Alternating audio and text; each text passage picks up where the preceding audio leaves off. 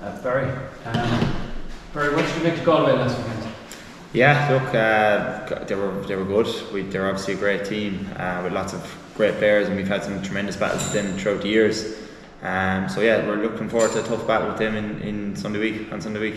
One thing about this Galway side, a lot of people would say that they're a very, very physical team, and, and, and they, they certainly will bring that edge to, to any semi final. Yeah, hundred percent. Um, but I suppose if you, if you look at the players that we have in our team as well, we're also a big, strong physical team as well. Um, so yeah, look, it's, it's going to be a great game in, in two weeks' time or in Sunday week. Um, so uh, no, yeah, look, it'll be a great game.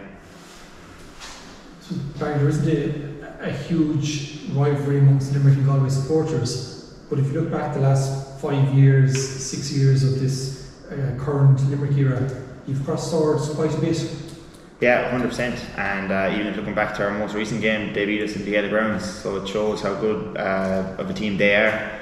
Um, and look, we've had some great battles with them throughout the, the last number of years, like you said. Um, and hopefully uh, Sunday week will be another one. great battle.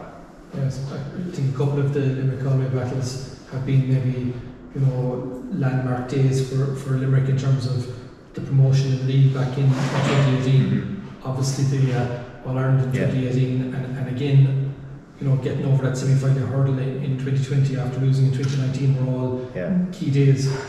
Yeah, hundred percent. Um, look, Galway are are a great team, and uh, like I think every game that we've played against them is always coming down to the wire. Um, and I'm, I'm sure it'll be no different Sunday week. This was very much Ryan from Examiner. Um, Mike Casey just mentioned he's, been back, a great comeback after injury. With no disrespect to Dan, what's it like having Mike uh, back in full back line? Yeah, look, it's great. Um, Dan and Mike, two unbelievable players. Um, Mike, I suppose they both bring different aspects to the game. Uh, Mike is unbelievable. Uh, he's a he's an unbelievable leader back there. He, he does so much talking and um, he really leads by his actions on the field. Um, and you know, like he's a phenomenal hurler. He was our fullback before he got injured. Um, Dan slipped in there and did an unbelievable job. And uh, Mike's gone back in playing, and he's been absolutely lifting all year, which is great to see. Is it actually possible to hear people, maybe not an hour and fine day, but maybe Nicky and the lads, you know, talking, as you say, about Mike? Can you actually hear them as, you know, talking into a match when, when there is a good crowd outside? Yeah, I suppose um, like a lot of the time it's more like kind of using your eyes and, and pointing and vision, but like you do get a chance to come in and talk. You have that quick word of what you've noticed throughout the game, and uh, like like I said, Mike and Sean are unbelievable at that. They, they both just explain like what's going on, and look, they're great lads to have alongside you there in full back line. As just Jerome referred to, respect your uncle, it's a nosebleed going across the 65, but Yeah. you obviously have that freedom to push on from the days and forwards. You've uh, licensed from John and the lads to have a, have a go if it's on, I suppose. But yeah, I suppose I suppose they've, they've a bit of trust in me because I haven't played in the forwards before. You know, I, I was I, I suppose I'm probably would have been able to take a score back then. Um, but yeah, look, if, if the opportunity is on, obviously you're gonna you're gonna take the score and back yourself. And, and I suppose Sean and Mike would have the same license to do if they get into a sim- similar position. You know, so um, yeah, it's not it's not just me. Like it's it's all the lads have have license and same with the boys coming off the bench as well. Whoever is gonna be in there. Yeah.